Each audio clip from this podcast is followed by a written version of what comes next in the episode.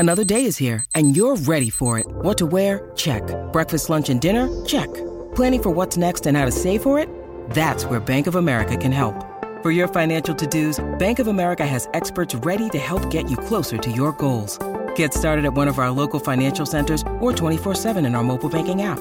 Find a location near you at bankofamerica.com slash talk to us. What would you like the power to do? Mobile banking requires downloading the app and is only available for select devices. Message and data rates may apply. Bank of America and a member FDIC.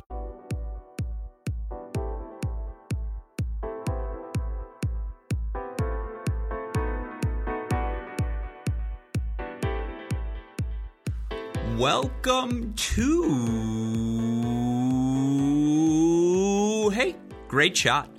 This is the Great Shot Podcast, a Cracked Racquets and Tennis Channel Podcast Network production. My name is Alex Gruskin.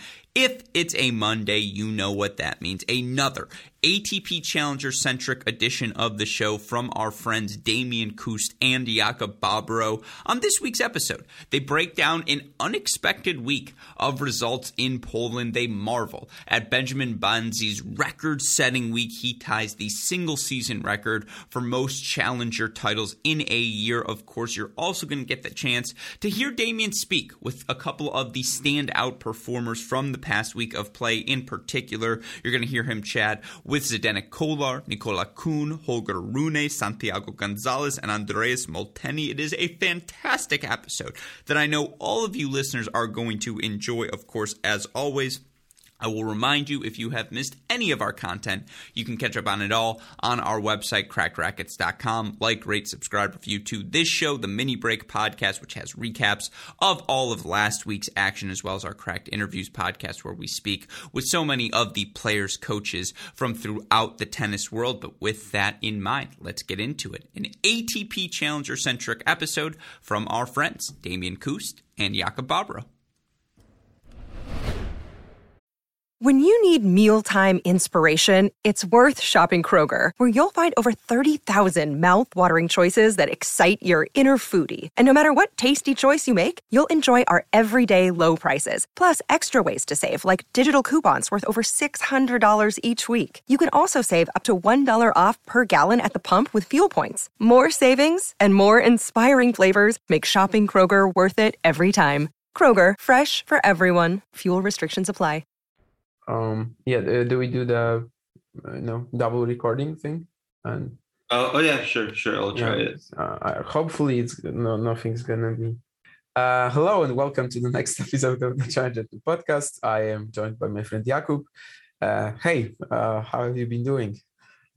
Um, I'm doing great. Uh, I'm very excited to get into all of these tournaments that we had. So much tennis, um, tennis on top of tennis. You were at a tournament uh, this week in, in Szczecin, uh, which had, which had a, I would say, a very unexpected outcome. I guess uh, I, this isn't something that we were expecting when we were looking at the draw. How did you enjoy it there? Uh, this is my favorite challenger event, probably.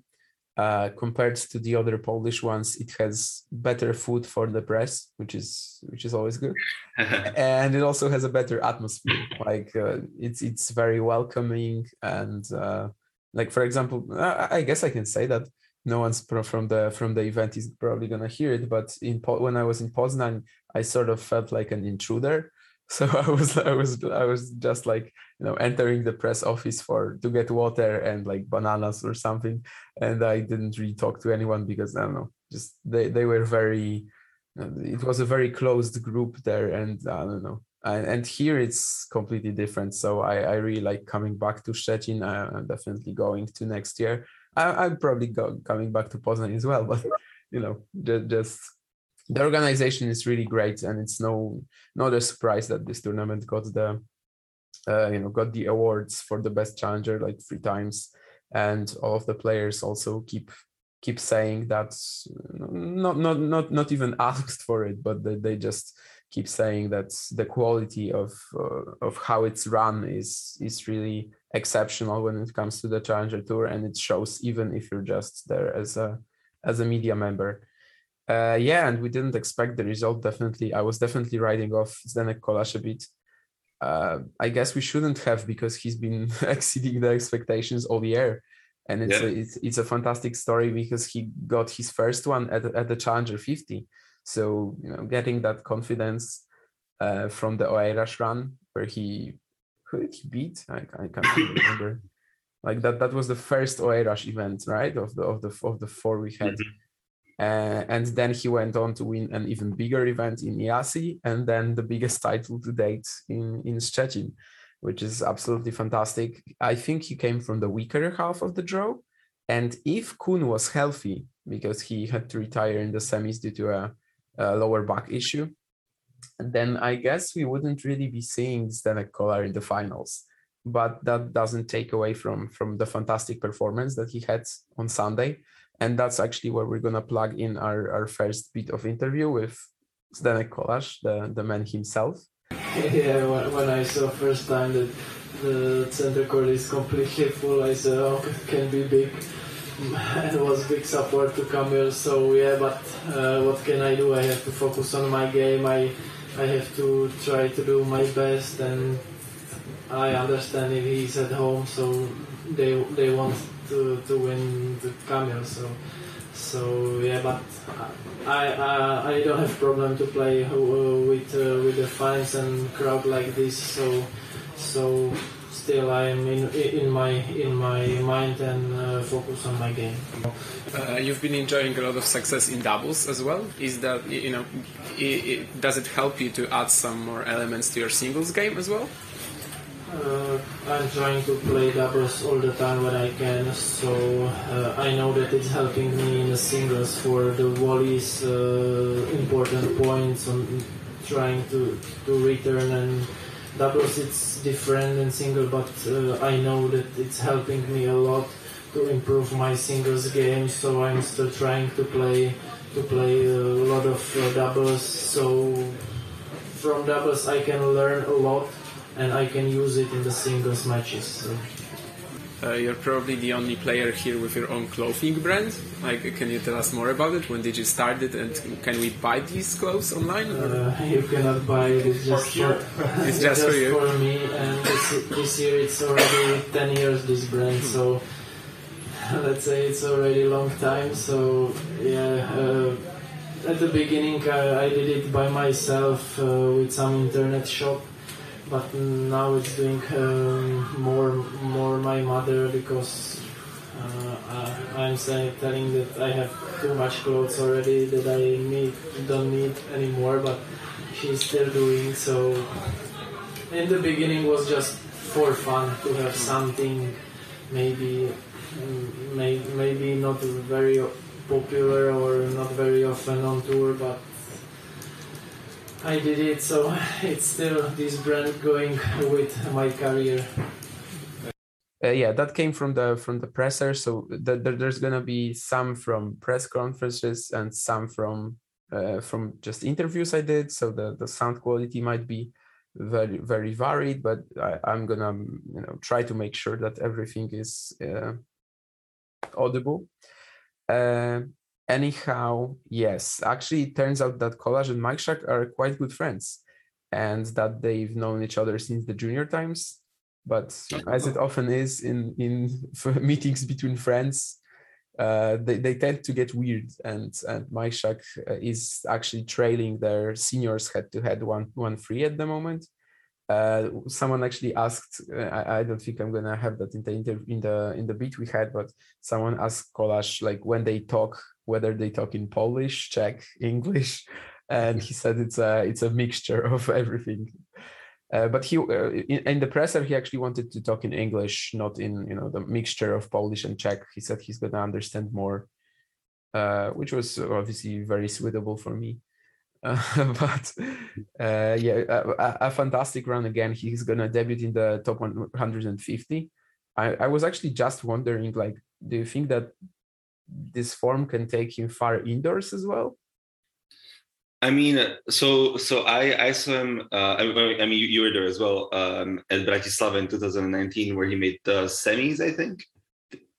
Um, Quarters, I think, because semis was Novak Gerasimov, ah, and Dzumhur Kolarz, maybe.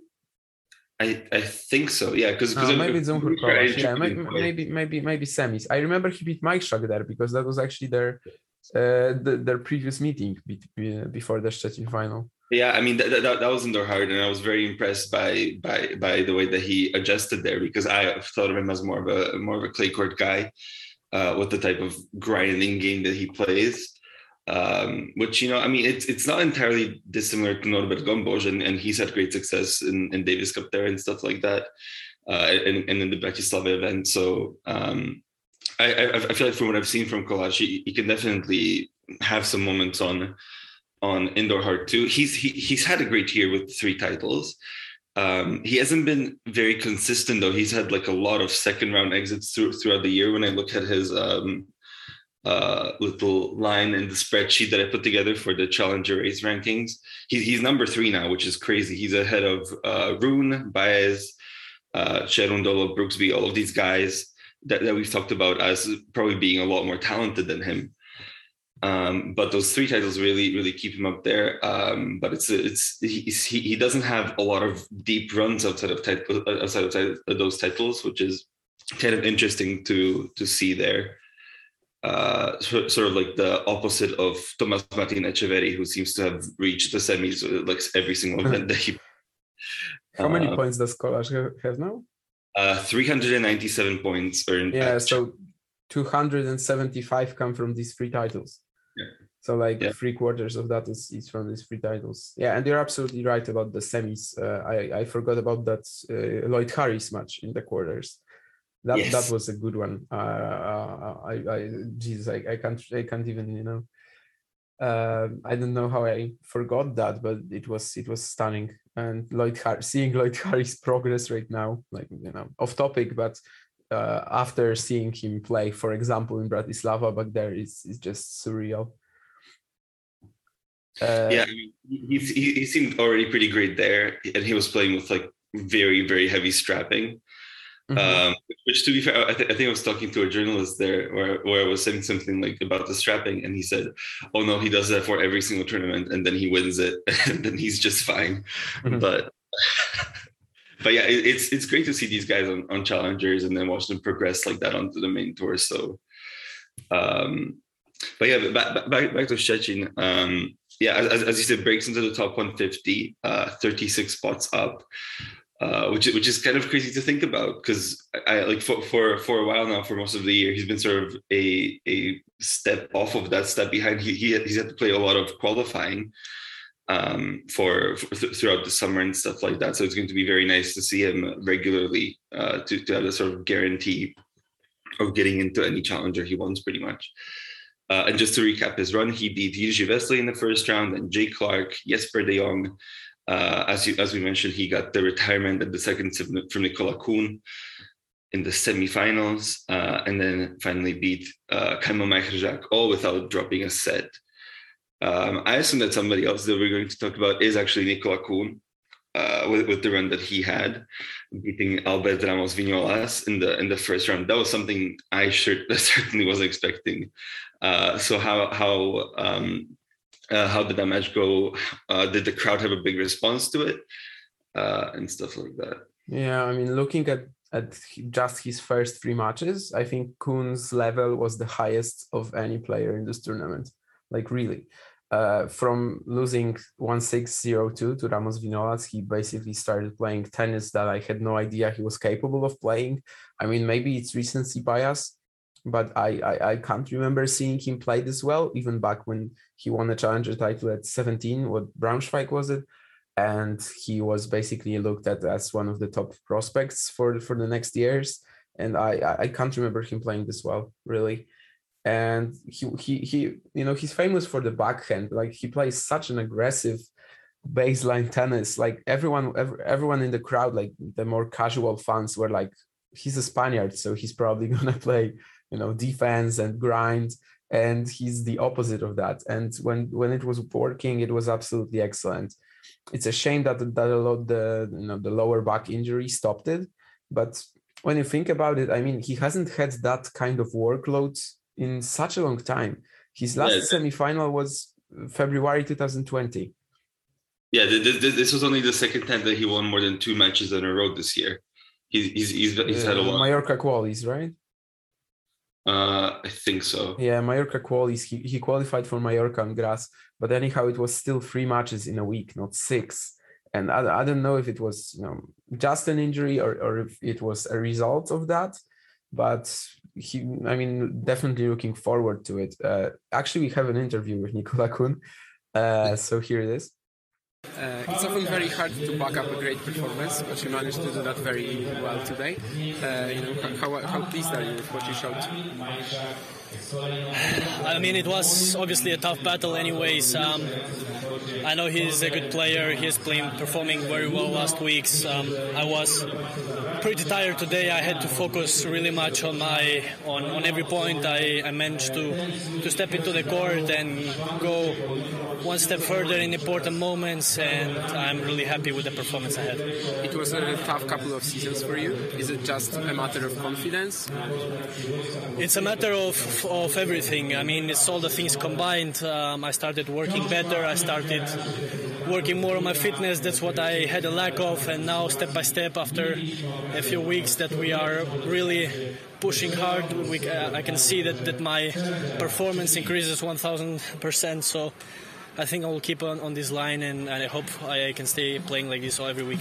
I sat actually I sat next to your coach, and I saw he was taking a lot of notes. Could you shed some light on what he's writing down during your matches? If I'm honest, it's the first time that he writes down oh. uh, this tournament, so I don't know what he's actually writing down. Someone who was in Seville told me that he was also writing down. Yeah, probably. Sometimes I, I, I don't see it, but okay. uh, honestly, I. he just told me uh, do what we have what we have been practicing all the time be confident and stick to your plan and that's it and that's exactly what i did okay and lastly have you heard about the spanish curse that we have here about the Spanish curse. Yeah, in, in 27 editions, no Spaniard has lifted the title. Actually, there were nine finalists, but no no title. So, and you're the last one left in this event. Uh, well, I'm, I'm not trying to focus on this because this is not not my goal. As I said, um, I'm I have to to play on this level every week, and and the and the trophy is gonna come according to to the performance. So the main goal now is to keep on uh, working on on what we are doing and improving what what I've been performing, and that's all I'm focused right now on. Thank you. Good luck tomorrow.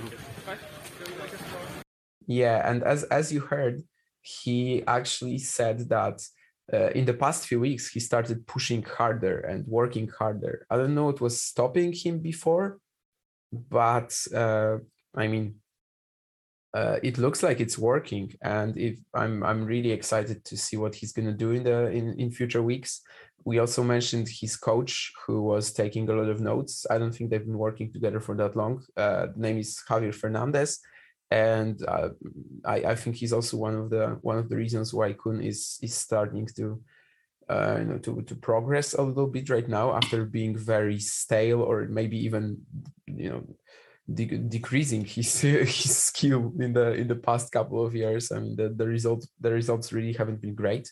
We also mentioned uh, the Spanish curse in that interview, which is uh, you know in 28 editions we've never had a Spanish winner despite them being uh, uh so successful on clay courts in general. And there have been nine finalists uh, neither of which won the won the title. And it, this year, it seemed like it was the perfect opportunity for for Spain. I mean, uh, Andujar, Taberner, Martinez withdrew after all, but Carballes Baena as well. Ramos, yeah, yeah, And, and Ramos was eliminated in the opening round. And but but Kuhn was really playing fantastic tennis this week. Let's see where this takes him because it, it still should be uh, huge for his confidence but the he, he really couldn't win that win that semi. He was up five two and then lost like 11 points in a row or something all with you know the first stroke was an unforced error he just really couldn't do anything with that injury and and th- there was really no point to continue in that second set um, i'm sad that it happened this way because i really feel like he maybe even could have won it which is super surprising because in the qualies even though he won his matches in straight sets like the first one he played was against Nathaniel Lammons. Lammons plays doubles like what twice a year, and it was a very close match in the in the very beginning. And I was definitely writing off Kuhn and everyone was. I, I, I remember talking to a lot of people before the Ramos match that it was not even worth going to. Like I was sitting on the outside courts and I was like, yeah, Ramos is leading six one to zero. Like oh, yeah, sure. Soon soon there's gonna be another match. And then I came in the in the middle of the second set and I definitely didn't regret it. Yeah, I mean, if, if, if this is the level that he brings throughout the rest of the season, or probably not the rest of the season because of the injury, but throughout next season, that'll be very exciting to watch. Um, but yeah, somebody else that I wanted to mention, uh, and you probably wanted to mention too, uh, Paweł Ciaś, making the quarterfinals, beating uh, Vít Kopřiva and Stefano Travaglia. Um, yeah, how, how, how, much did you enjoy uh, this week? honestly Ciaś is probably my favorite Polish player. So I mean, it was it was real. Uh, it was fantastic. It was such an experience that I don't, you know I I wouldn't regret going to Szczecin anyway. But uh, ever since I saw Ciaś live first, and was like not not that long ago actually. I think it was like three or four years ago. I I always had the impression that he had a lot of potential uh, you know, some I guess some motivation issues happened. Like last year, he was really resigned when there was the pandemic, and I mean, the guy is 27 at this point. I mean, he he really needs if if he wants to have a successful career, sort of. Obviously, not talking about like ATP level, but maybe maybe some challengers. He really needs to get going, and like the the pandemic really stopped him in his tracks, and that was very frustrating for him. Now he practiced a bit with Michał Przysiężny and he looks like you know he he looks really uh, he looks like he can really start going for it. I mean, th- even this year on uh, at ITF level, he's won a lot of matches. I think his win-loss record is like 42 to 15 at the moment. So even though he didn't win a title, he he he reached one 15k final and one 25k. But he was really good in the summer in the Polish ITFs. That's how he got the wild card in the first place he's got a sponsor right now because that used to be an issue as well. In 2019, he he basically had no money. He sold his car to keep playing, and uh, after it was actually after reaching the third round at Szczecin uh, two years ago that that some sponsors finally approached him. He's uh, he's currently uh, you know he funded by the by a company Medica Vera, which is Szczecin based, some some sort of some sort of medical stuff. He has them on the you know on uh, on his shirt and and it looks like he's gonna have enough money to to travel at least this year at least hopefully next year as well.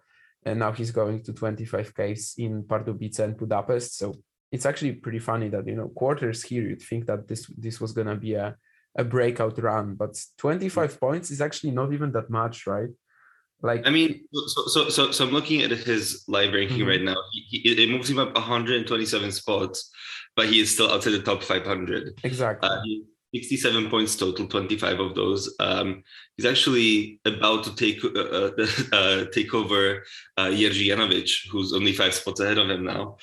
Somehow, after yeah, not hasn't played in since March 2020. Yeah. Uh, yeah, which uh, it, it, shows you the state of the ATP rankings at the moment. Which, um, well, it is what it is. We can't change it unfortunately, but it, it, it should definitely be be a, a, pretty big kickstart in you know get, getting him into well, I, I, I, guess challenger qualies more regularly if if he can. Uh, I hope so. Yeah. Um, but yeah, basically he's mm-hmm. very exciting to watch. I, I, unfortunately only watched his loss to, to Hanfmann, so so I didn't see his his best level against Kopřiva or Travaglia, but still very very. I think the level was fairly similar actually. Besides serving, uh, he he just didn't serve well against Hanfmann, and that was the key.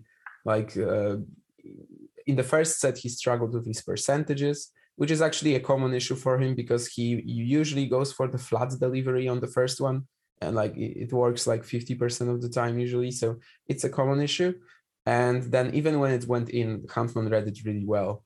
Uh, like mm. he was winning like 48% of, of his first serves or something. So that, that that just wasn't enough like you could you can call the 4-1 lead a choke but it was more of a representation in the second set the 4-1 lead but it was more of a representation for me uh, of how much he struggled on, on serve in total in the in this match but still a fantastic win for him probably his best ever i mean uh, he got his first win against the top 100 opponent in his first ever match against the top 100 opponent but still uh, and uh, what i really like about him is sometimes you see these players who are ranked 600 700 but when they run into a when they run into someone really good, they just lose, I don't know, two and two six to six or something like that.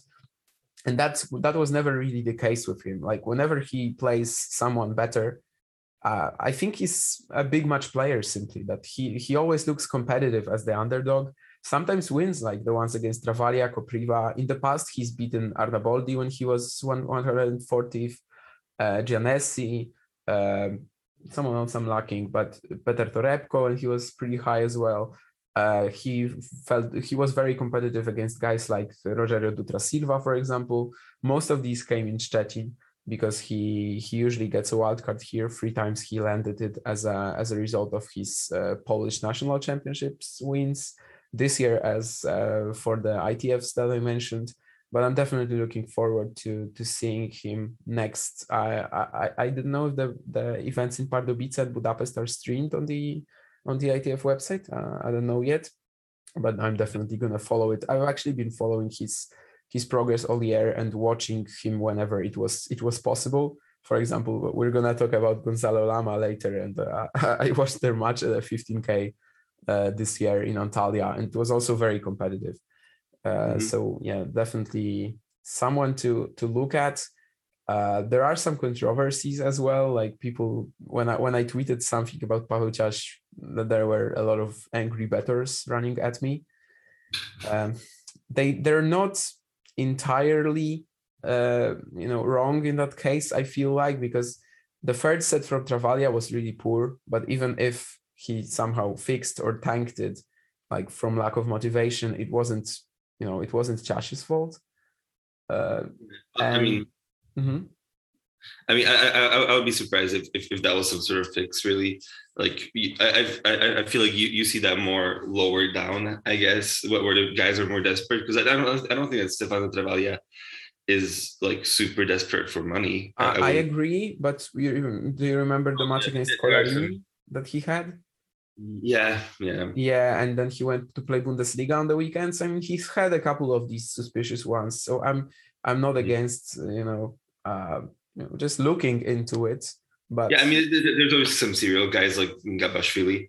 Yeah, who, exactly. And I mean, Ciaś also has one one match in the past, uh, which people really look at as as a fix. It, it was a challenger qualies in 2018 in Braunschweig he went to play uh, Nicolas Bianchi in the opening round, and he was a huge favorite. Won the first set six three, and then one six one six. I have no idea. Uh, I have no idea, you know, how it looked. I I haven't seen it. Uh, people showed me that there were weird there, there was weird odds movement on that. Uh, I I feel like I don't have enough info to you know to to say that he fixed it or not. I mean, uh, you, there are some people when you know it happens so often that you that you just know like it's Gabashvili, it's Popko, it's I don't know Karatsev even in the past, and and with Ciaś it's just that one match. Even though some people on Twitter like it was really irritating. They tried to uh, tried to keep telling me that Ciaś has a lot of these issues in the past, and like I I, I did a very thorough Twitter search uh, for you know for these guys like for example Stefano Berlincioni I you probably know him right yeah.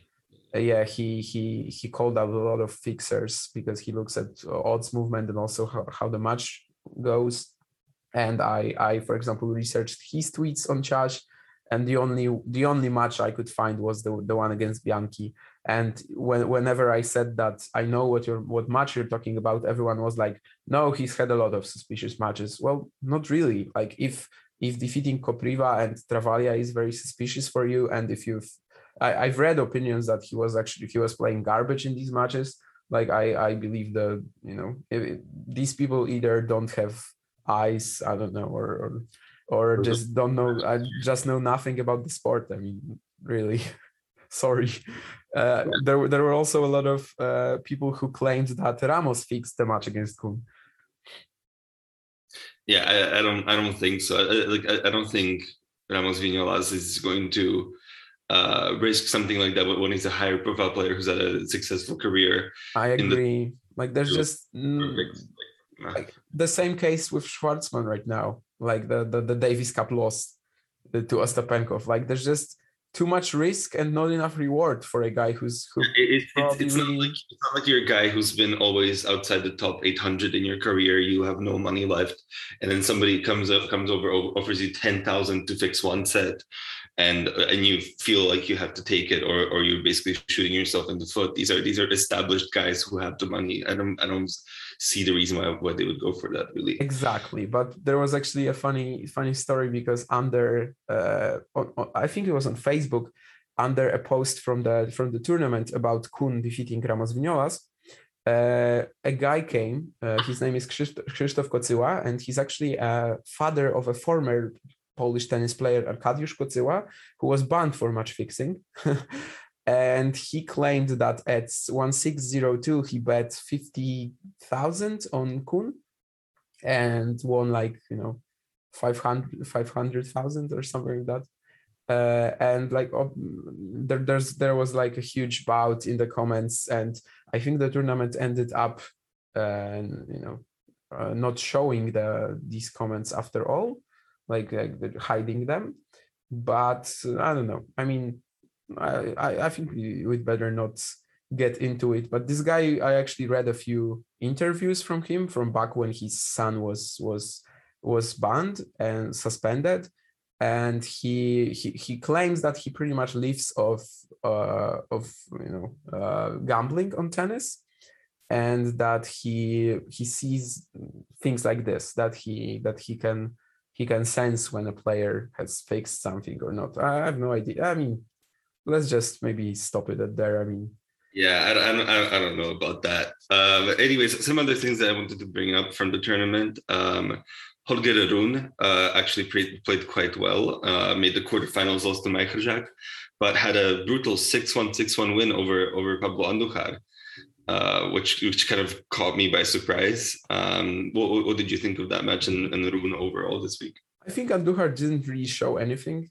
uh, but still it was a fantastic performance from uh, from Rune. And actually, we have an interview with him, which is actually uh, which was recorded after the Andujar win, so it's perfect. Uh, you defeated a very experienced opponent today very easily. How. Were you surprised to see yourself be so comfortable today on the court, and how satisfied are you? With yeah, I mean, I didn't expect it to be. I mean, I cannot say easy, but the score six one six one. But I think I played a very good match. That's why it, it came out six one six one. I was very focused, uh, had my game plan, and played it very well. Uh, at the start of the season, like earlier, you had a lot of problems with cramping and some physical issues. Yeah. Is that more or less behind you right now, or? Uh, yeah, I mean, I, I still have it sometimes, but it's getting better. I, I, am learning how to deal with it, and you know, it's only happened one time now since five months. Against Djokovic. Yeah, exactly. And uh, you know, it's getting better. You know, I think it's also about relaxing more on the court, and today I was very relaxed. That's also why I played so good. So it's, it's very important to you know get the shoulders down and just relax and play tennis. And about New York, because you had a great run there, do you think you can be as successful on hard courts as on clay? Yeah, I think so. I mean, I think my game is pretty aggressive, and it's suits both surface because I like to play heavy as it's good on clay, but I still like to be close to the baseline, which is very good on hard court. So uh, I think I'm an all-court player. Thank you. Great Thank performance you. today. Uh, yeah, and as you heard, he felt very relaxed on the court. He he says it was a great performance of sticking up to his game plan. He also mentioned that he barely has the cramping issues these days and that he is pretty much an all-court player in his mind, which I, I kind of tend to agree with. I mean, in that uh, match against Andujar, he was taking the ball so early, and I think it was what left him sort of in the Majchrzak match. Like Kamil after the after that win told us that uh, well he was expecting Rune to play a lot more aggressively, and maybe it was because of raining, like very heavy conditions but they didn't really look like there was any power discrepancy between them, which is not really the case in Majchrzak Rune, right?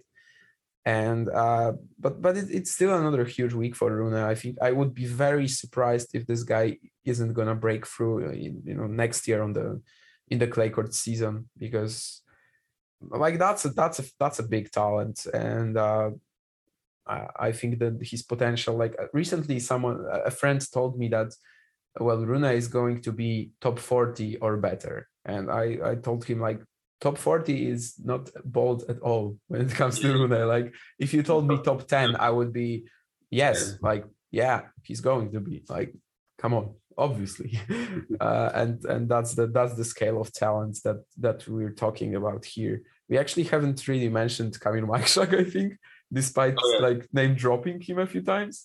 Yeah. But he also had a very good week. Uh, I think he's got a very good chance of uh, returning to the top 100 soon. I actually believe that this has been, oh, like over a sustained period, like this has been the best tennis that he's ever played. Even when he was 83rd, I think is his peak ranking. I don't think he was as complete as he is right now. Since December, he's been working with Joakim Nyström, the 1986 Wimbledon doubles champ. And he didn't actually mention volleys, which you know for a doubles champ would be would make sense. But he mentioned that uh, Nyström helps him keep calm, helps him be be focused, uh, concentrated, and also that he's. Well, I asked him a question after the Carballes Baena match. All these pressers were in Polish, so I, am not gonna I'm not gonna uh, you know have you listen to that but I asked him when, you know, because he last played Carballes Baena in 2017, and like the difference between these matches were very huge, uh, was very huge. And I'm, I asked him uh, like, Kamil Majchrzak as a tennis player in 2017 and Kamil Majchrzak as a play as a tennis player in 2021. What's the biggest difference? And Kamil mentioned his serve, and uh, I would definitely agree, agree with that. It, it's become uh, well, it's basically helping him at helping him at this point, which wasn't really the case in the past. It's it's it's getting to be a very reliable shot. Uh, at one point this week, he saved 21 breakpoints in a row, which was pretty stunning. Wow. Yeah. Uh, do, do you have anything uh, else where we want to go? Uh, let me look. Probably not, although we have one more interview with the doubles champs. Uh, it's actually from the presser, but I, I think I'm gonna just give you one uh, one uh, utterance from Gonzalez and one from Molteni. It was some, yeah, so maybe here you go, and then we're gonna uh, then I'm gonna talk about it a second. Yeah, it's my second title here in Szczecin. Uh, since well, last tournament I was played here, I, I won with Andreozzi, with an Argentinian guy, a friend. Uh, so I'm very happy coming here. I always have good memories from here. I felt very good playing here. Uh, I like the, the, the, atmosphere, of course, of the tournament. It's like you, got, you have uh, shows everywhere in the night. You have many matches at, at night. Uh, a lot of people coming, so it's very nice. Uh, also, the city we try to enjoy a little bit. We went to some restaurants, and, and, and we I, I, like very much the, the city. And well, I think it's a great tournament. This one, it's a big one. It could be like an ATP. The, the, the draw was very strong as well. So we're very happy to win. As Santi said, it was a very tough match. They start playing very good, and, and we managed to win it.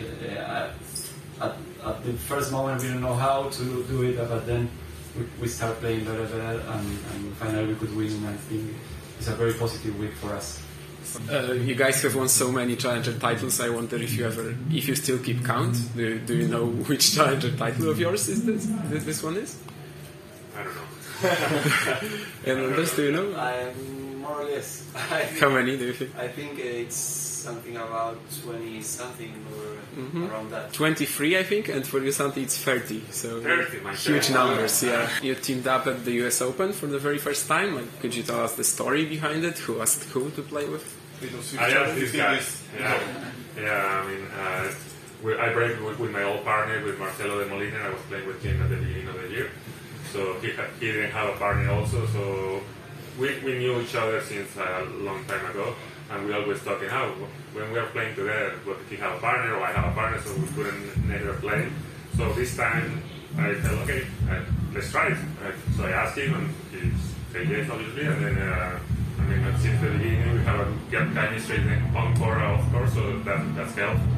So. Yeah, and as, as you heard, Santiago Gonzalez and Andres Molteni won the won the doubles title, 15-13 in the final, uh, which was pretty exciting to watch. Uh, they were actually destroyed in the first set. Like Goransson and Lammons were returning very well. They got into every single return game. And then the match completely turned around. I mean, sometimes with doubles, I just really don't know what's happening. like it's, it's sometimes so random to me. And Gonzalez won his 30th challenger title in doubles, and Molteni won his 23rd. I asked them uh, as you heard, like whether they still keep count, and it turned out that they didn't. Like Molteni only knew that it was twenty something, and Gonzalez just said he doesn't know. so yeah, they started working together at the U.S. Open, and uh, it's gonna be at least until the end of the year. Uh, like that, they said that they probably weren't going to get into Indian Wells together, so probably gonna play with someone else there. But other than that, they they're gonna keep playing. Gonzalez is very well known in Poland because he uh, was in the mixed doubles final at the French Open with Klaudia Jans-Ignacik and then played with Mariusz Fyrstenberg for two years and Molteni actually defended his title, but back then it was with uh, Guido Andreozzi. But even though, even despite all these Polish connections, it was actually Gonzalez's first time in, in Poland. Oh. Yeah, and I think we can stop Szczecin at, at that probably. Yeah, I think it's already taken yeah, I, I, just want to quickly mention that the, oh. the level of the doubles seemed very high throughout. Uh, like like some of the names that we have here, you, you, you, Drzewiecki and Martos Gornes, they had to get a wild card to even play uh, which is kind of wild. Uh, yeah, they to, won a they won a challenger like last week, right? Yeah, so so, so, so, so the, the, cutoff was, was very high here. Uh, you you had, you had Doumbia Reboul, uh, who are the, the number one uh, challenger team uh, in in doubles, uh, losing the quarterfinals. Walków Zielinski. Oh was, yes, we should mention that. Do you see what I want to mention? Uh, no, I, I mean, they, apparently they lost 10 0. In the, yeah, exactly. Exactly. I don't think I've seen that before, to be honest. Uh, exactly. I was I was thinking like, when when has that happened? And I, and I wasn't able to come up with one match nope. tiebreaker. I mean, when, when we look at results, like look at some database, obviously we're gonna find it. But I mean, it was it was very weird to watch. Like, uh, just everything went into in in Andres and Nathaniel's favor. Uh, they were obviously Walków and Zielinski were our biggest hope for for a run here, but no, it didn't happen. Yeah, and then uh, Zdeněk Kolář was was also looking for another yet another double stack with Roman Jebavý, who I, was actually interested if, if that pairing would work because they. Uh, I, I, didn't really think it would the, the, the way that those those two guys play, but yeah, made the semis, so so not bad run there but yeah, just very, very high quality. Uh, very different personalities as well, right? Like Kolář is so calm, and Jebavý is like, yeah. uh, you know, partying and all. Like he's, he's a lot for sure. Yeah. yeah. So so so it's actually interesting. Yeah, I I watched like that. I definitely watched them against Ries Verbeek, and I remember Kolář played awful at the net there. Like had some terrible smashes, and then in the final against Majchrzak in singles he was absolutely perfect, like in every single thing he did at the net. So maybe mm-hmm. the doubles is actually I actually asked him about it too, uh, and he said that like definitely the doubles is is helping his singles game. Uh, you know, just add more elements to it. Yeah. So do we go to Rennes next then? Sure. Uh, Rennes, where we had Benjamin Bonzi once again. This is absolutely crazy. Third title in the row. Uh, beats Mats Moraing, who, who won, who also won last week. Uh, sixth challenger title this year. Uh, I, I saw a tweet about it equaling the the record for most challenger titles uh, in, in in a single season. 15 match win streak. This this is crazy. This guy is on top of the challenger rankings by uh, 280 points. It's it's absolutely wild. He he has he has earned 732 points on challengers this year. Uh, the, the, next one is is uh, Etcheverry at 424. He's he's absolutely left everyone behind here. Um, stunning season. He's he's up to number uh, 61, I believe, in the rankings. Yep. Uh, the, the, the run certainly wasn't easy. Uh, Elias Ymer, Kacper Żuk, Liam Broady, he, he had a big match against uh, Arthur Rinderknech, which which you highlighted in the preview, um, where, where, he dropped his only set. Um, I don't I don't know why I felt like he couldn't do it again. I, I, I, almost I actually sort of forgot that I didn't pick him this week. Yeah, you uh, picked Murray, yeah, but you wanted Bonzi, yeah. Uh, I, yeah, I, mean, I, I, thought about Bonzi, but but then I sort of thought, well, I mean, three challenges in a row, surely he'll get tired. No, no, no, he won't. He's Benjamin Bonzi. He's unstoppable. He's, he's gonna play again. I mean, he's gonna play in Nur Sultan, and then he's then he's signed up for uh, Orléans, Orléans, Orleans, or how, how do you call it in, in, in French? I don't know. And then Willeron Le Captif. So another two challengers. Like if if he's gonna play six weeks in a row, I'm uh, I don't know. I mean, the guy is just crazy. Like 15 yeah. matches in 21 days, and and he wins all that. He's also on a 20 match win uh, match win streak on the Challenger Tour, because yes. Uh, that's with Segovia or yeah Segovia, yeah. Uh, I think so. Yes. Yeah, the one over Van Rijthoven. Uh, yeah, Segovia. Yep. Crazy. Just this guy. It's it's really wild to to uh, think about. It's just yeah, it's, such a strong run. You you, you talk about Rinderknech as somebody that could beat him. He he certainly could. Uh, if he caught Bonzi on the on the worst day on, on, the, on the worst day maybe um, that, that, was that was obviously the the big match but just unstoppable it, it, sort of reminded me of uh, Adrian uh, Mannarino I feel like he, he had a season like this in maybe 2015 not, not not quite like this but but he basically um, just did really well on the Challenger Tour uh, to sort of give himself uh, a, a, strong ranking for the ATP Tour, and, and, he sort of stayed there since. He, I don't, I don't think he's really dropped down that much. If, uh, uh, uh if, if I'm yeah. correct. In, yeah, he's but, keeping yeah. himself in there. Yeah, he's a regular top 50 player now, and I feel like that's that's where Bonzi can go uh, for sure. I mean, I'm, I'm I'm curious as to how he's going to replicate this over a season on the main tour. I'm I'm curious to, to see that for sure. But yeah, what did you think of Bonzi? Yeah, Tipsarevic also had that um, 2017 or 18 season where he was awful on the main tour, pretty much not winning matches, and then he he played four challengers and won all of them. Uh, and I think he like dropped like one or two sets only uh, in them. Like it was Bangkok uh, in in in January, and then some Chinese clay later. Like absolutely stunning as well. I guess in some rare cases this shows the difference between the the main tour and the challenger. But actually, I I, I feel like for Bonzi, like probably this week in Nur Sultan, I mean, he has to be tired at some point. So maybe maybe it's not going to happen yet, but a breakthrough has to happen. Just he's just playing far too well. The, the level in most of his matches was crazy. I watched Bonzi Żuk, I watched Bonzi Rinderknech, and I watched the final, and that that that was really insane. Mats Moraing deserves a mention as well because he, he yes. changed surfaces, saved the match point against Harold Mayot in the in the first round, which was definitely more. I mean, he stayed, he stuck to his guns, which he always does. Actually, I mean, it's not a surprise in terms of Moraing, but uh, I, it was it was still impressive that he was able to, you know, keep keep uh, keep playing his game under pressure. But Bonzi was just too strong again. And, and as you mentioned, he tied the record for the most challenger titles in a single season uh, mm-hmm. with Younes El Aynaoui, Juan Ignacio Urchela, and uh, Facundo Bagnis.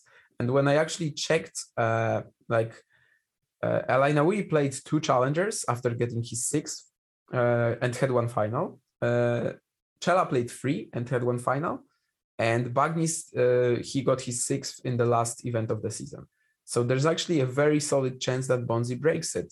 And there's also a very solid chance he breaks another record because I feel like he's at 49 wins this year on the Challenger Tour at the moment. And most wins in a single season is Carlos Berlocq at 57. So if Bonzi plays like three more challengers, he has a very good chance to break it. Certainly does. That's yeah. I mean, it, it, it, it is an incredible season that we're watching him from Bonzi.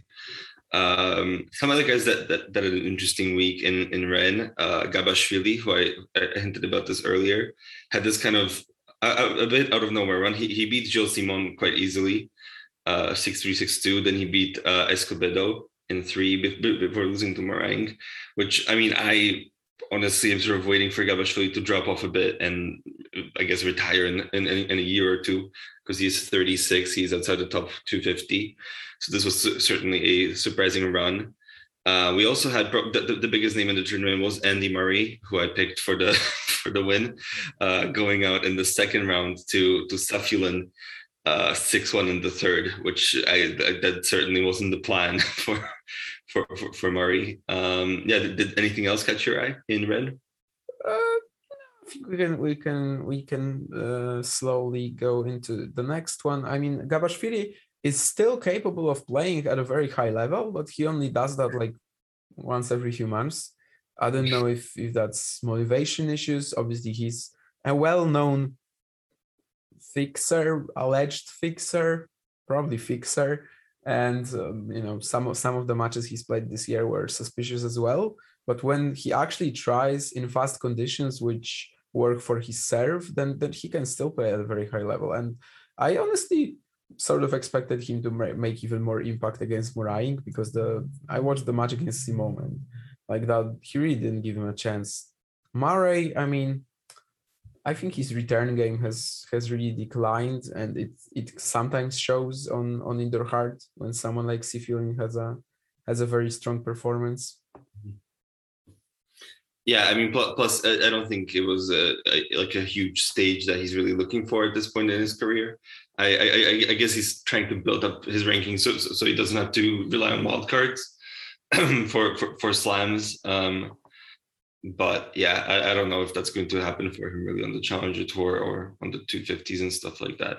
Uh, right, should we go to Cary? Cary is what I up next here, uh, where we have Mitchell Krueger beating my pick, Bjorn Fratangelo, uh, in the final. so yeah, unfortunate for me there. Yeah, and in the semis, he beat my pick, Denis Kudla. Yeah, and, and and and before that, he actually beat uh, three Australians in a row, which was kind of interesting. He beat Jason Kubler, Dayne Kelly, and uh, Max Purcell. Uh, third challenger title, second of the year. He's up 26 spots to number 156, uh, which is a new high for him. I, I sort of, I, like, I feel like I've been like underrating him in my mind like I, I, usually think of him as sort of the the step down below guys like Fratangelo for agreed, some reason. Agreed, yeah. Um, but yeah, he's, he's he's really shown us up here, so so that's uh, nice for him. I feel like the the big story in, in the beginning of the tournament was certainly uh, Tennys Sandgren's uh, disqualification. Well, he, he got defaulted um, in the second game of his opening round uh, match against uh, Chris Eubanks after hitting a lines person with with with the ball. I think yeah, I mean it's not it's not visible on the stream, but that's what yeah. he tweeted out. Like his tweet was very weirdly phrased. Like he said that a ball kid threw his threw a ball at him in his nuts. That's I'm, I'm quoting here. I'm not saying this. and, and, basically, uh, well, it, it it sort of seemed like he was justifying the fact that he was angry, but then he he had that comment to his tweet that uh, it's all my fault. So I guess it was just weird phrasing, like you know. I think he's all the person you are. I, I remember I did that once accidentally to Marius Copil in Bratislava when I was a ball kid, and he he didn't uh, attack me. So uh, yeah, the, the, closest I've been to being attacked as a ball kid was when Lukasz Kubot accidentally hit me with his racket when he was trying to wipe it off oh. the top uh, yeah, he, he like hit me in the face, but it was all right. Yeah. Oh my god. didn't didn't get defaulted or anything. Was he but, playing know, singles or doubles back then? Uh, singles, singles, singles. Yeah, that was like 2013 or something. Ah, sure. Uh, the, the Slovak Open. But yeah, anyway, back to current times challengers. Um, yeah, it's, it's Cary, fun week, really good week for Alexander Vukic uh, who made the semis here, beat Redlicki, Caruso, Zachary Svajda, his best result of the year so far. Um, so he's finally getting back on track after sort of struggling through clay. And Zachary Svajda as well uh, made the quarterfinals, took advantage of getting retirement from Kozlov in the first round and beat uh, Hijikata. So that's certainly great progress for him to see. I'm I'm very interested in, Zachary Svajda. He's I've, I've been aware of him for a few years since he got that um, first US Open wildcard. Um, so I'm I'm very curious if he can take the step, and we'll see more of him uh, at the US Challengers next year. Anything else from from Cary? Yeah, I was very impressed by Svajda as well. If you if one you know if someone listens to our podcast about uh, the Poznan Challenger, uh, we've had an interview with Vukic there where he said that he was definitely going to pick for the hardcore season. He wasn't lying, uh, which is which is nice to see. Uh, Ryan Peniston made the quarters, which was quite surprising to me. Definitely the win over Eubanks. Uh, Peniston is also another one of these players that we haven't really, we don't really talk about that much because he doesn't seem to have much potential. But when mm. he when he's the best version of himself, he can really do great things. And the, the match against Fratangelo was also was also fairly close.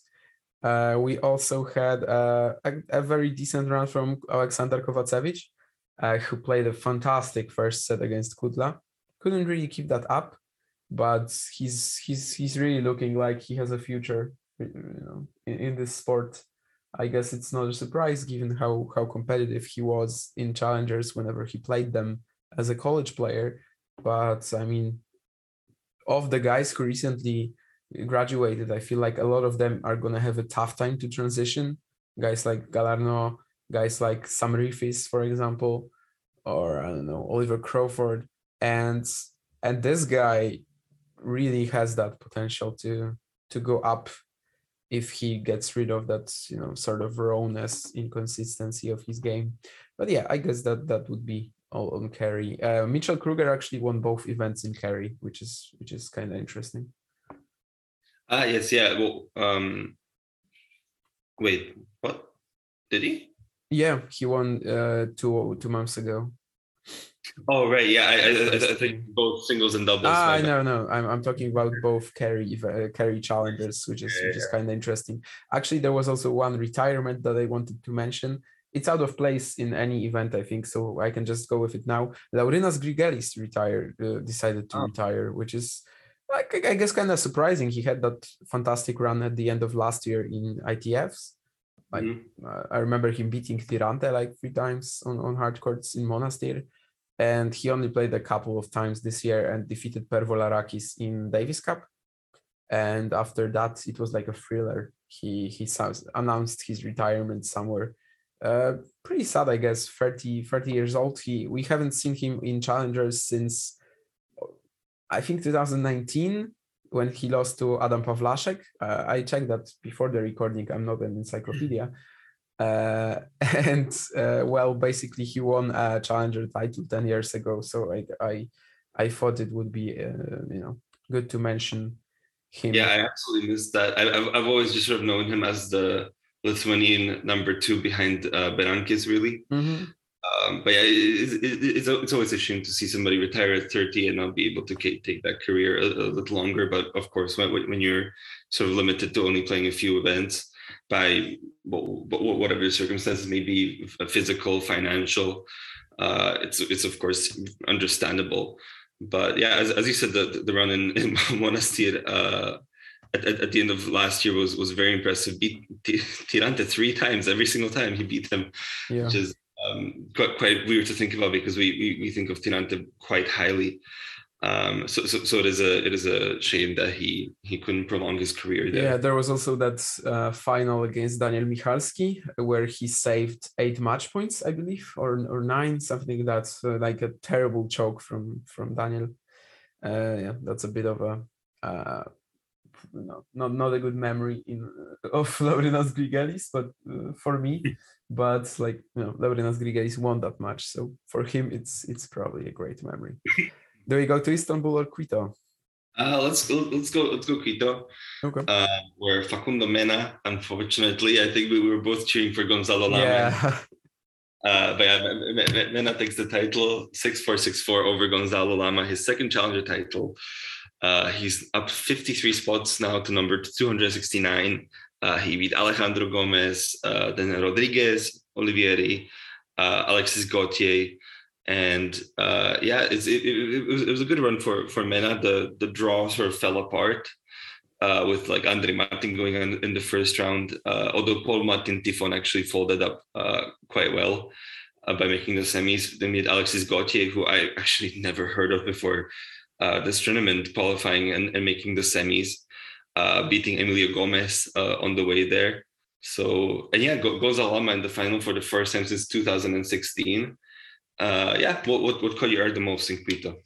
Yeah, Gonzalo Lama, as you said, I mean, uh, the guy had like, I can't remember the exact name of the, like the disease or the health issue that he had in 2019, but he really fell down the rankings back then. He he also said this week that he considered retiring uh, yeah. because of how serious it is. It was so uh, I mean, it's fantastic to see him do this well. I think he actually eliminated my two main title favorites, which were Tirante and Vieira Martinez.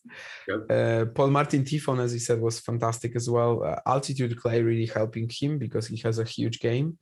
Um, yeah, the loss against Martin, like at, at, first it looked like you know Martin was just awful. Maybe like I, I watched just a couple of uh, of games from that but it, it, turned out that that Tiffon actually really excelled in these conditions. Facundo Mena, I didn't expect it, but the, the performance he had in the finals, like he blasted 12 aces and was basically untouchable on serve. I have no idea how he did it, but then again, it's altitude clay for you. I mean, Yeah. Victor Estrella Burgos won three titles in Quito despite being very short and and not having a, a powerful game. Uh, Gautier, as you said, was a huge shock. I, I don't follow much uh, many tipsters on on Twitter, but I, I do follow some who I'm you know for sort of friends with, like not not not for their picks and all because I don't I don't really bet, but I I saw a lot of people backing uh, you know Gautier's opponents throughout the week because he's they felt like his matches were weirdly priced like if, for example the first one against Nicholas and I I remember reading that and, and being like yeah of course. I mean I watched Nicholas recently. He was doing really well. Like this guy Gautier why why? Who is he? And yeah.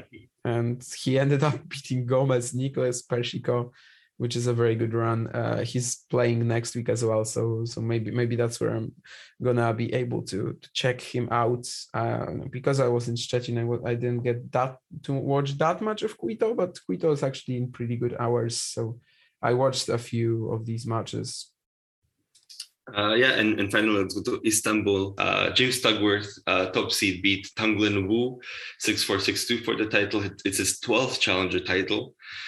Uh, which takes him up 15 spots to number 65. Uh, it was it was it was it was a strong run. Beat um, Giustino, uh, which you know, after that the strong run started with uh, Green, wow the disrespect to Lorenzo Giustino nice with with with um, with Muller, uh, Grenier, and then Quentin Halys in the in the semi-final. Uh, Borna Gojo also made the semis by beating Daniel Elahi Galan, Evgeny Karlovskiy, and Geoffrey Blancaneaux. Uh, Blancano made the quarterfinals as a lucky loser with wins over Lokoli and Tseng. Uh, yes, what what caught your eye in in Istanbul here? Well, Istanbul is one that I barely got to watch because of the hours. they were around around uh, when Szczecin was starting. Like maybe some early matches, I I I, I caught a few. Uh, I feel like we ver- we underestimated Duckworth a lot. Like Yes. in the North American hardcore season, when I when I looked back at his results, he was really great. Uh, what was it like Atlanta quarters or something like that? Mhm. uh, and uh, with very solid wins in there. And I, I feel like it's not even that that surprising that he managed to defeat everyone this week. Like Halys was basically the only player that gave him any trouble, and Halys was playing very well this week actually, uh, but then just just couldn't really you know keep up that very very risky game of his uh, ac- across three sets. But I, I think I feel like Duckworth was a really easy pick that we both failed to go for. Uh, yeah, we, we, we- we both went for for Marchenko. Uh, I guess we were just excited to to see him uh, again. yeah. I don't, I don't know why. I mean that that was that was weird.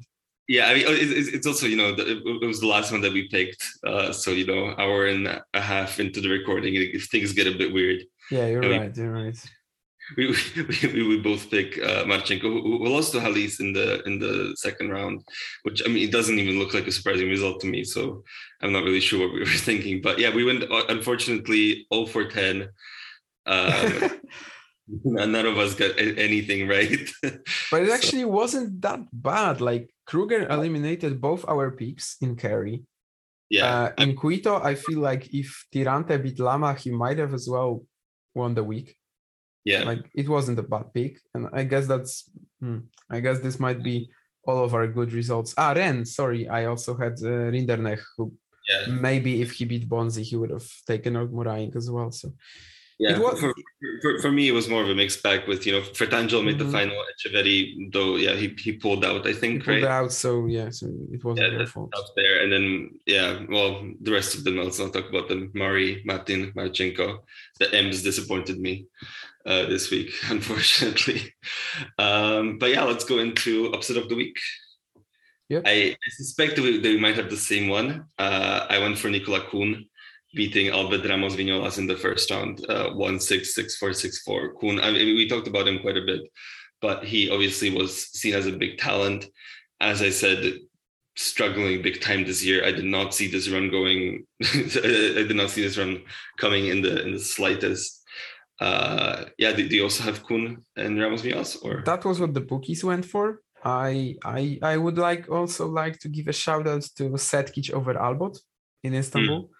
I watched a couple of ma- uh, Setkic matches at Warsaw, and I definitely didn't see that coming, even if Albot was pretty terrible. Uh, from what I saw, Setkic was serving really well. Uh, but but yeah, I guess Kuhn over Ramos is is probably the one that that that surprised me the most. We, you know, when I when I saw how it's going, like when I came in the after a couple of games in the second set and saw how well Kuhn is playing, then I wasn't really surprised that he's winning the third. But you know, before the match, that that was that was definitely a shock. As for match of the week, uh, well, this time I I do, did go for some Szczecin matches, and this is actually the very first time where I think that my upset of the week matches my match of the week, which is also Ramos Kuhn. I feel like from from from when I watched it, so like six one three two for Ramos or something like that, the the level was extremely high. Uh, even though, uh, especially from Kuhn, but but Ramos still kept fighting and somehow survived for a long time in this match, even though Kuhn was really dropping bombs all around. But I also have a little side note of of practically it could be Ciaś against Travaglia or Ciaś against Kopriva. Uh, it, it's interchangeable for me. Yeah, uh, I went for um, a semifinal in Rennes, uh, Mats Moraing over Richard Gasquet uh, six four five seven six two. It was it was an amazing serving day for for, for Mats Moraing. He, he it was twenty three aces I think in the end. Uh, was the tally. Uh, Gasquet is his game is, is is pretty beautiful to watch. The the crowd was very active, so so they also made the the, the match even more fun. But yeah, the, the, the level was very high. It was interesting to see this you know very very established former top ten player Gasquet played as a guy on the challenges in incredible form in in Mats Moraing. So, have you uh, seen Gasquet live? Uh, no, I, I, mean we were we were probably supposed to in Bratislava 2019. He, he pulled out, I think. Really? Right, oh yeah, he, yeah, he was originally on the on the entry list. Oh, okay, I didn't remember. Uh, but, but yeah, uh, you you definitely should if you can because that the I watched him. I watched actually just one match in in Marseille 2019 uh, 2020, sorry, against Mikael Ymer. He he lost that one, but but yeah, uh, as you said, uh, that that's a guy who plays beautiful tennis. He was actually in Szczecin four years ago, but I wasn't, uh, and he won the title. Uh, and everyone like keeps mentioning him as you know that guy who came to Szczecin and played the most beautiful tennis they've ever seen. Wow. Um, yeah. So should we move on to to next week's tournaments? Yep. Uh, all right, let's start with I, I first on my list here in, in Resultina, which hopefully won't let me down this time. Uh, Ambato in, in okay. Ecuador. Uh, where, where I have uh, Juan Pablo Varillas as the top seed, opening against uh, Roberto Quiros. In this section, also Genaro Alberto Olivieri, uh, Menendez Maceiras, Renzo Olivo is the other seed. Uh, next section down from that, we have Hugo Dellien as the third seat. So, so you, we can already see this is quite a bit stronger field yeah. from, um, from, from, from the last tournament in, in Quito.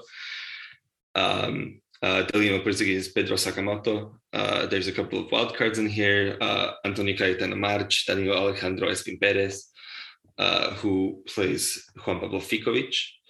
Uh, next section down is very interesting to me. There, there's a, there's a couple of names in here. We have Emilio Gomez, uh, who's coming off of a well, the top showing in in Quito, not great. Uh, uh, Thiago Agustin Tirante is also in the section, and so is uh, Gerald, uh, Gerald Melzer uh, with a protected ranking, uh, playing a qualifier. So, so so maybe he can go on a little run here. And then, sorry, last section we have second seed Andrej Martin Gonzalo Lama is in here with a special exemption, Mirza Basic, uh, Facundo Mena. So, so that's definitely a very loaded quarter. Uh, what do you think of this draw? Yeah, and in the quarters we've got Pol Martin Tiffon and uh, Alexis Gautier. So two of the guys who did very well in Quito. Uh, so the, these these ones are I would definitely look look forward to like you know if they qualify they they can do something here again as you said, the the draw is stronger and it's gonna get only better from now on. Like in, in a couple of weeks, you're gonna have really strong South American challengers. Uh, I actually ended up going for a backup of my previous pick. I don't think Tirante did much wrong this week. Uh, the, the, you know, in, in, in Quito, he only lost to Gonzalo Lama in two tiebreaks. And I, I probably believe he's the most talented player in the draw. Uh, I guess Varillas maybe, uh, but but uh, I I am definitely looking forward to seeing him play more. Uh, I, I I I feel like he was very okay in Quito and could have won it if the if the quarterfinal tiebreaks went the other way. Uh, yes, I, I sort of I thought about Tirante a lot, but I sensed that you might go for him. I didn't want us to, to mm-hmm. double up here uh, at the start, so I'm going for uh, the top seed Juan Pablo uh, Varillas. Um, he, he, he, he was he was very strong at some challenges earlier on in the year. In May, he had a great back to back where he won the title in Biella uh, and then made the final in Zagreb. Uh, he's coming off of a strong uh, Davis Cup showing against Bosnia and Herzegovina, where he beat uh, Džumhur and Basic in straight sets oh, right, uh, yeah. on, on, clay in, in Peru. So I feel that should prepare him well for for Ambato here. Although he is playing Roberto Quiros and he does have a losing uh, two two nil record to him. Uh, so I hope that won't affect him too much. I'm going for Varillas. Yeah, I didn't actually look at the head to head, but that first round was actually what scared me a bit of, of Varillas, but that was the other guy I looked at. I mean, I feel like yeah. the, these are the two front runners. Yeah, past that match, I very much like his whole half, really. Mm-hmm. Whereas Tirante, I, I, I see a couple of maybe potential threats in his quarter, and then the the fourth quarter is definitely the strongest one. So, so I feel like it's going to be a tough road for him to make the final. Uh, whereas Varillas, if, if if he doesn't have issues against Quiros, should should be okay. I don't really I don't really see that many issues for him. Hopefully. Uh, next up, I have uh, Columbus here. Columbus, um, where we have Tennys Sandgren as a top seed opening up opening against the qualifier. Maybe he's going to make it two games this time. mm. potentially Bjorn Fratangelo in the wait. Hold on. Is it did, did Fratangelo pull out? Or is he still in the draw? I don't know. For me, he's still in the draw, but mm, yeah. When I t- no, he he pulled out. Yeah, qualifier lucky loser. Yeah, Fratangelo did pull out. Yeah. Yes. So so then he either plays Darian King uh, from Barbados, who I, I think he's been coaching uh, Sloane Stevens. Sloane Stevens. Yeah, yeah. Uh, yeah, or or qualifier lucky loser. He also have, uh, has JJ Wolf uh, as the seventh seed in this section, which should be interesting. I'm, I'm quite excited to see him again. Uh, next section, we have uh, the, the winner of Cary uh, as, as the eighth seed, Mitchell Krueger, um, fourth seed, Prajnesh Gunneswaran. Some some names in the middle. There's there, there's Christian Harrison, there's Stefan Kozlov, uh, Kulbur, Polanski, uh, Torpegaard. So so we'll see. Um, interesting wild card here. I, I assume he's a college player for, yep, yeah. for uh, Oklahoma the, State, I think. The the uh, Czech guy here, so that's that's interesting to see. but yeah, the, the, he, he actually plays another wild card, Cannon Kingsley, which is an amazing name. Imagine your first name being Cannon, just explosive name. Um, third seed Alex Bolt opens opens against uh, Noah Rubin who I mean hasn't been doing great this year on, on the challengers. He's, he's sort of struggled. Um, but we have a very interesting first round here between Escobedo and Vukic, which is definitely one to circle. Uh, if you're a challenger fan, you should definitely watch that. Um, and then final section, we have Salvatore Caruso against Dayne Kelly. Caruso is the second seed. In the section, there's there's also uh, Jason Jung playing Ryan Peniston, which should also be an interesting match. See, see where Peniston's level uh, is going to be. Uh, Nicolas Mejia is here, Max Purcell, Nick Chappell. Uh, a couple of names from from qualifying that are still potentially to qualify. We have Alexis Galarneau, we have Aleksandar Kovacevic, uh, uh, Shintaro Mochizuki, and somebody I haven't seen around in a while, uh, Yoon Seong Chung, uh, who who I remember as being a, a quite talented junior. Um, so yeah, what, what do you make of Columbus? Yeah, Votel used to play for Oklahoma. Used to play for Oklahoma State, but he's playing for Ohio State now, which explains yeah, his wild card. Yeah, because because Columbus is in Ohio. Yeah, so. exactly. So maybe we're looking at Mikael Torpegaard because you know, you know his records in in Ohio. Uh, like he yeah. record. He made his uh, all five of his uh, challenger finals in Ohio. Oh wow!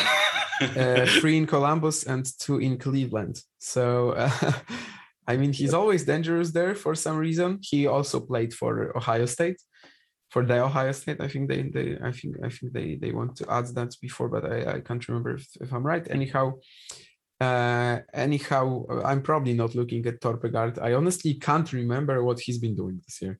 Like, I, I need to check that, but I, I feel like he hasn't been been doing well currently on a yeah. five streak. Exactly. Yeah, I, I, wasn't I wasn't wrong there. I just couldn't remember.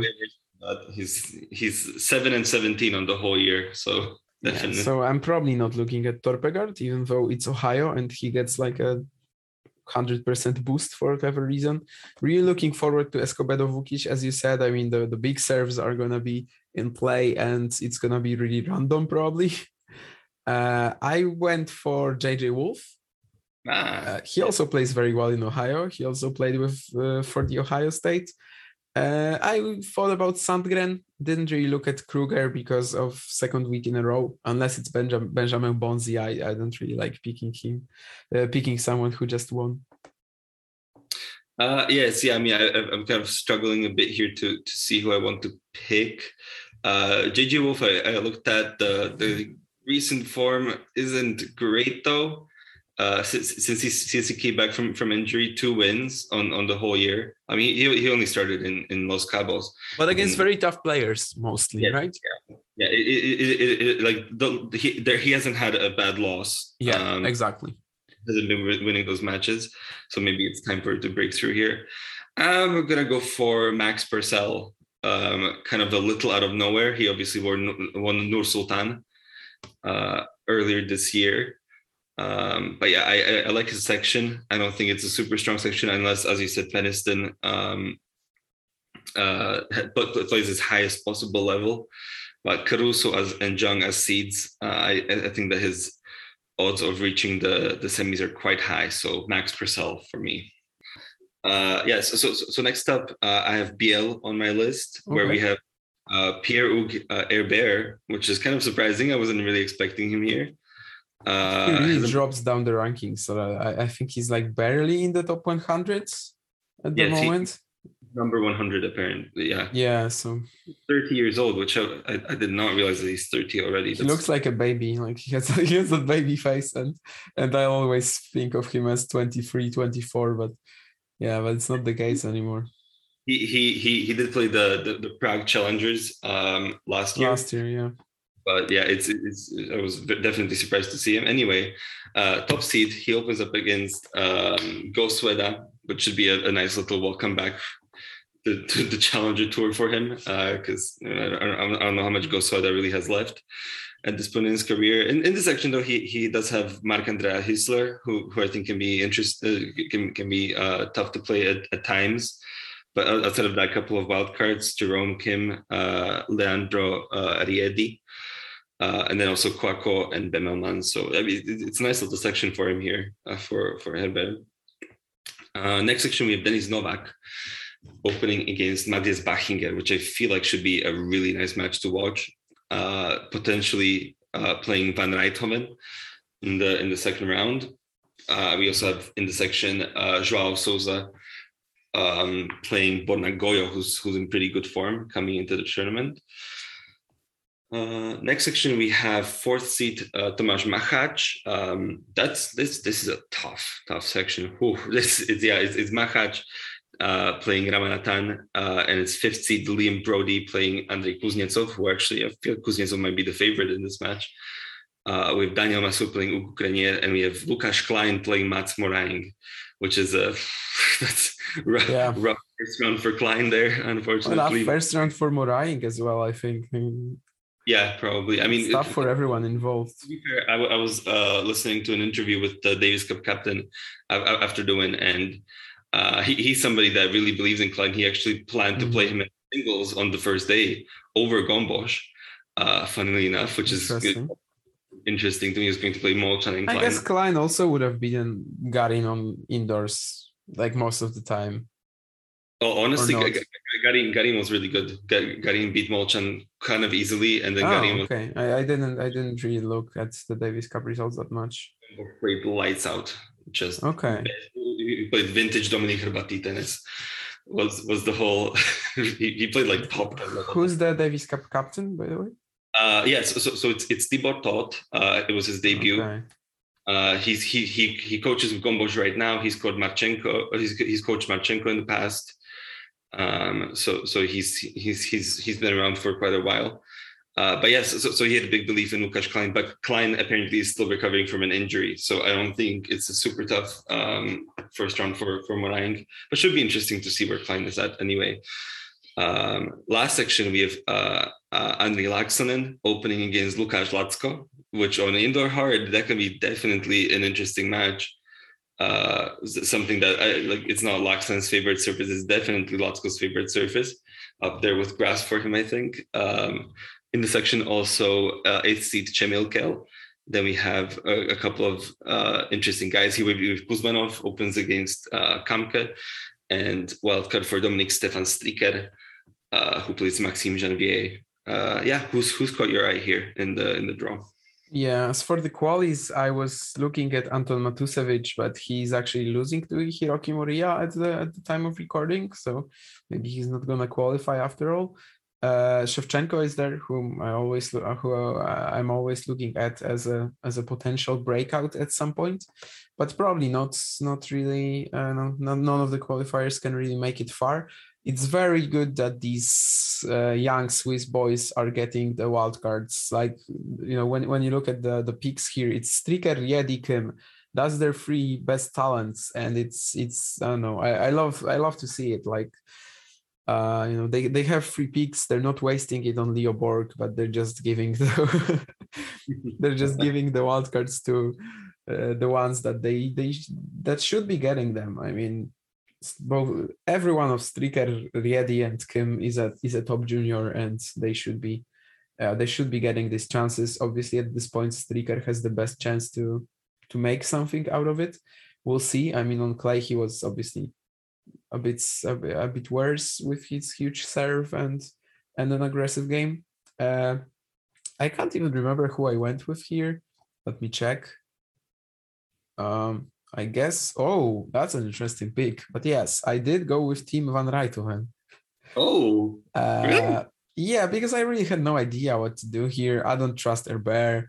I don't trust like Sonnen against Lacko. Like Lacko just recently won Mallorca, and if you can play at this level, then then sure. And uh, I might be wrong on this. I didn't check that, but I think Van Rijthoven won uh, 25k in BL earlier in the year. Mhm. Uh, that was the one where he defeated Riedi and um, yeah, Riedi, uh, Lehečka, I think, in the finals, and he was playing really, really well there. And I, I, I don't even know if that's if it's the same venue. I probably should have checked that, but I mean, uh, it probably is. So uh, I feel like Van Rijthoven can be really dangerous in these indoor conditions. He lost to Parere last week, but it was fairly close. Uh, with his serve, he can always be competitive, and I just really didn't have a favorite looking at the seats. Yeah, I mean, I I wasn't really thinking about Van Rijthoven to be honest. I was thinking about Denis Novak in a section, uh, but I'm not picking him in the end. The, the, first round and potentially the second round. By Van Rijthoven, I'm also not super ecstatic about. I was thinking about Mats Moraing, but he's played a lot of tennis in the past couple of weeks. Uh, a, a, title and a final, so we'll we'll see if he makes it out of his quarter, which is very tough. If if he does, then he's probably the favorite but I'm going to go top seed once again. I'm, I'm going Pierre Herbert. Um, he's not a, had a good year. Um, he's taken three very difficult uh, five set losses at slams in the first rounds, which is quite brutal. But you know, he he he made, he made the final of, of Marseille beginning of the year, um, which was which was indoor hard. He's back on indoor hard now. He obviously played a lights out in in Marseille, beat Nishikori, Norrie, Tsitsipas and Humbert, uh, and won won three sets with Daniil Medvedev in this in the Yeah. final. Uh, I don't think he's going to play that sort of level, but I certainly like his. I, I certainly like his section there. I, I think it's definitely the weakest section uh, in the draw, and I feel like he can take advantage of that. So I'm going Pierre Hugues Herbert. Okay. Yeah, I think we're left with Braga and Bucharest, right? Uh, yes. Let's go next. Braga. Braga, sure. Uh, Braga on clay. Top seed is uh, Thiago Monteiro. Um, in, in an interesting sort of section, he, he he has he's Frederico Ferreira Silva as the other seeds, who plays uh, Thai-Son Kwiatkowski. Um, we also have uh, Joris De Loore with a with a protected ranking playing Andrea Arnaboldi, so that's a that's a nice draw for him to try and build his ranking back up. Uh, and also he, was, he was playing pretty well in uh, what was it, Kiev? He he lost to Kravchenko, I think, but but I, I feel like his level is is good enough to keep up with Arnaboldi. Mhm, Yes, and then have uh, Thiago Cacao and uh, Roberto Ortega Olmedo also in that section. Uh, next section, interesting one uh, with Hugo Gaston in here playing Javier Barranco uh, Cosano, who's been showing some great form at, at, at points this year. Also, uh, Jesper de Jong, who I, somehow we didn't talk about him, Szczecin, uh, made the quarters, was it? As, as Quarters, but honestly, he wasn't really impressive. Uh, I feel like that was the the weakest section, and and the young. The, the match against Kwiatkowski, for example, the second round was painful to watch. Honestly, like they, they really were well maybe, maybe usually it wouldn't be but like compared to the rest of the field compared to the other second rounds it was really not not at this level to me All right. So so so he opens against uh, João Domingues, potentially Alessandro Giannessi, uh, who's a 60 in the second round. We, we have two Portuguese wildcards playing each other, Pedro Araujo and Luis Faria, uh, who are um, both quite young, 19 and 22. So it will be a nice opportunity for one of them to play a second round. Uh, next section here, we have Nikola Milojevic playing Nuno Borges in the in the first round which is certainly very intriguing. Uh, in the section, also Cedric Matzo Stebe, who plays Andrea Pellegrino. We have Seisling and Vrbenský, a first round, and also Giulio Zeppieri in the section. And then the, the last quarter, we have second seed Taro Daniel playing against Filippo Baldi with a protected ranking. Uh, Robin Haase faces off with uh, Roberto Cid Subervi. Uh, eighth seed Steven, Steven, uh, Steven Diez. Um, I always, I always, his name just confuses me so much because it's part English, part uh, sort of Spanish. So you, you, just have to like switch in the middle. Uh, but yeah, he is a qualifier. And then uh, Gastao Elias or Andrea Collarini. Um, in the qualies, uh, Daniel Michalski has already lost, unfortunately. Yep. China is losing. Uh, so like a minute ago, yeah. There's uh, there's still Alex Rybakov. He's he's still in play. Uh, he, he, he was pretty good last week. Um, but yeah, who, who are you picking? I, I, I feel like the we might have a little bit of a Portuguese resurgence here. Uh, I'm I didn't go for a Portuguese peak. Uh, I didn't go for Nuno Borges if that's what you're referring to. Uh, from the qualities, like as you said, Rybakov is very interesting because the past couple of weeks he's been playing very well. And uh, Dalibor Svrčina is playing for the first time since, like, he won the Prague Challenger and then went to a 25k in Prostějov where he lost in the semis. But I'm very surprised to see that he's losing 1 6 4 4 in a, in a second against Peter Heller. So the the former world number one, Peter Heller. I was about to say that. yeah, I mean, anytime I see his name, it comes to mind. So uh, if you if you don't know what we're talking about, when for a brief moment in 2019 there was that ITF ranking where there were, there were points just from ITFs, and Peter Heller was the first number one. I can't remember who took over after him. Was it like Ivan Nedelko or something? Someone? Yeah, I, I, I, feel I feel like he he was on top for a while. Nedelko yeah. was definitely in the top five, but I, I can't remember if he was the number one. Uh, yeah, but, I really hated those. I, I remember. Um, I think it was somebody like. I think it was a coach of like a Czech player who called it that it's like essentially just monopoly money. Um, this this idea of ranking concept. It, it, was a weird time in in uh, challenges. Yeah, they had like in, in challenger draws there were like four or five spots reserved for these guys with an ITF ranking. They basically yeah, tried to limit. Like in the real ranking, not getting in because of the ITF spots and all this weird stuff. Yeah, but th- there were like just 600 players ranked in the ATP rankings for like half a, for like half a year. Uh, for example, Christopher O'Connell, I remember, was unranked at the beginning of the season and then finished at like 120 or something. Uh, because yeah, because he because just six, they they wanted to limit the number of professional players.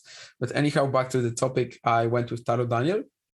I Ah. kind I kind of like his draw, like at least the the quarter, and I watched him against Rune uh, last week, and I feel like that was a very high quality match.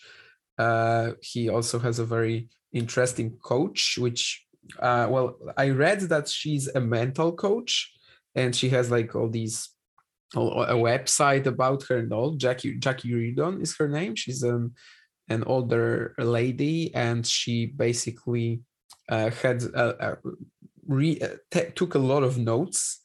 Uh, and I have no idea if she's like still his mental coach only, or maybe after he stopped working with Sven, she's actually a, a tennis coach as well. Because I read somewhere that she's got a, a, a- some past in in professional tennis, so maybe maybe she's her, his coach in in in this in game as well. But she, it was pretty funny to watch because she has that very good American accent, and she was saying uh, all the time saying things like "Way to go, Taro," or uh, "Taro, you're the man," or "Very good tennis, Taro."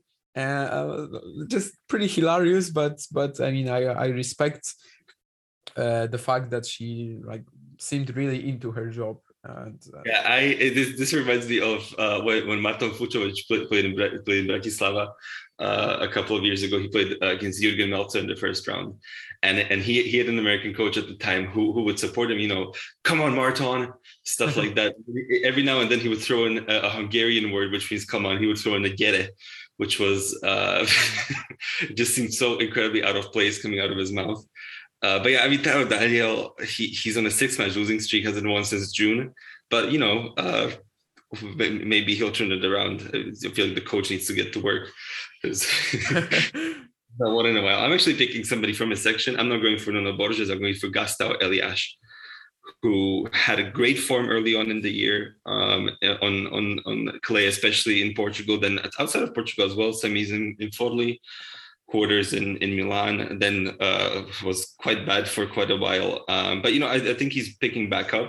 He, he lost to Copeland Davis Cup, but uh, he was very very close to to beating Alex Molčan in in the final round of qualifying at, at the U.S. Open. Um, and obviously, Molchan went on to went, went on to make a third uh, round run. Uh, I like his friends against Collarini. Um, I, I like Steven Diez as, as a seed. I like Taro Daniel as his other seed. So, so I quite like Gastão Elias out of this section. So that's what I'm So, picking. I can see that we we talked about him a lot uh, back a couple uh, a couple months back. Then he had that terrible period, and I just don't know how to evaluate his uh, sudden U.S. Open resurgence. I I, I, I've really got no clue. So yeah, so uh, I think he's in the same section as I already closed that drawdown, but he's in the same section as Taro Daniel, right? Yes. Yeah. In, in, in the last quarter. You might So- be in for an early early fight between our. They, they, they can face off in the quarterfinals Yeah. if they both make it there. If if Taro Daniel was his first uh, matches since June. Uh, anyway, let's let's move on to to Bucharest, uh, where we have top seed Stefano Travaglia opens against Lukáš Rosol and a potentially very interesting second round against Flavio Cobolli which would be nice to see. I see that they've already started. They they they they, they stole the they, they they, they, stole the march on us because number six seed Maximilian Marterer is already playing his first round against Lucas Miedler. Uh, he could have Sachko or Edler in the in the second round. Uh, next section we have Zdeněk Kolář, uh, champion, playing Teymuraz Gabashvili in the first round. So that, that should be interesting. Uh, two Romanian wildcards playing each other. Uh, we have Nicolas Davidi Ionel, who's 18, and Stefan Palosi, who's 21. So again, young guys. Uh, and then in the same section is also eighth seed Jiří Lehečka playing Alexei Vatutin, uh, potentially playing Filip Cristian Jianu in the second round. So we have all these young Romanians in, in one section uh, in, in, in the second quarter there. Uh, next quarter, we have third seed uh, Thanasi Kokkinakis plays Duje Ajdukovic in the first round, which would be quite exciting.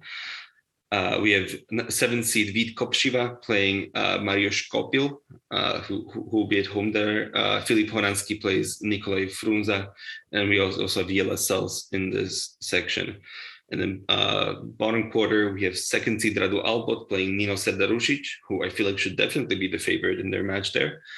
Uh, second round, they'll, they'll probably uh, they- they'll play one of uh, Bonadio or Clarke. The other seed in section is Sumit Nagal. Giustino, uh, and Geoffrey Blancaneaux plays a qualifier there. Um, as far as qualifying goes, nothing really excites me there, to be entirely honest with you. Yeah, Uh, but- Politic was there, the, the the the Ukrainian twenty year old that we talked about, but he lost to Calvin Hemery. So Yeah, yeah, he, he, he hasn't qualified. Um, but yeah, what, what, what do you think of the draw? Who, who excites you here? Well, definitely Ajdukovic Kokkinakis is a is a match I'm looking forward to. If I remember correctly, they played a few times, right? Or maybe at least once. They, they uh, played once in uh, Split earlier this year. Yeah, yeah. I, I, I definitely watched the, the, the match between them. uh, six three in the third, so it should be interesting here again. Um, are you expecting me to pick Kokkinakis again? Uh, I, I don't I don't think you will because I I I think that it's a tough first round. Um, but it, it will be very much on brand for you. Yeah, you're right. Uh, Nino Serdarušić Radu Albot. That that's a good first round as well.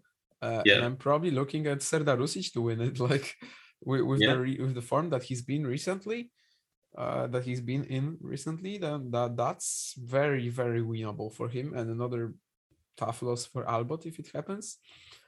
Uh, I don't know. Travaglia, obviously, after the losses against Collarini, Ciaś, in general, how he's done recently, I'm not really a fan of of his talent at the moment, even though I, I really like his game in general, but I, don't, I just don't think he's in good form.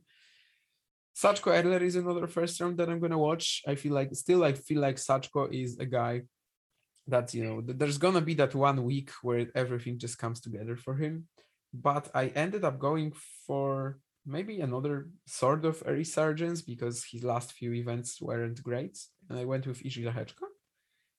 Uh, I watched the Vatutin in Szczecin a couple of Lehechka as well, but uh, I watched a couple of Vatutin's matches, and he he seems to be really far off what he was able to do in uh, three or four years ago.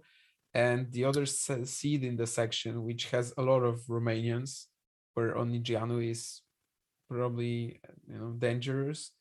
Uh, the other seed is Zdeněk Kolář, and you know, uh, as you as you know by this point, I don't really expect I don't really expect back to back winners uh, most of the time.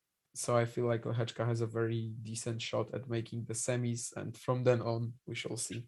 But he he hasn't been doing that well recently, but he's in fantastic physical shape, and I I I, I think he's a a huge talent still. I mean, perhaps not as not as big as, for example, the Rune, whom we talked about recently, but I I would be very surprised if he's not going to, you know, go up at some point. Mm.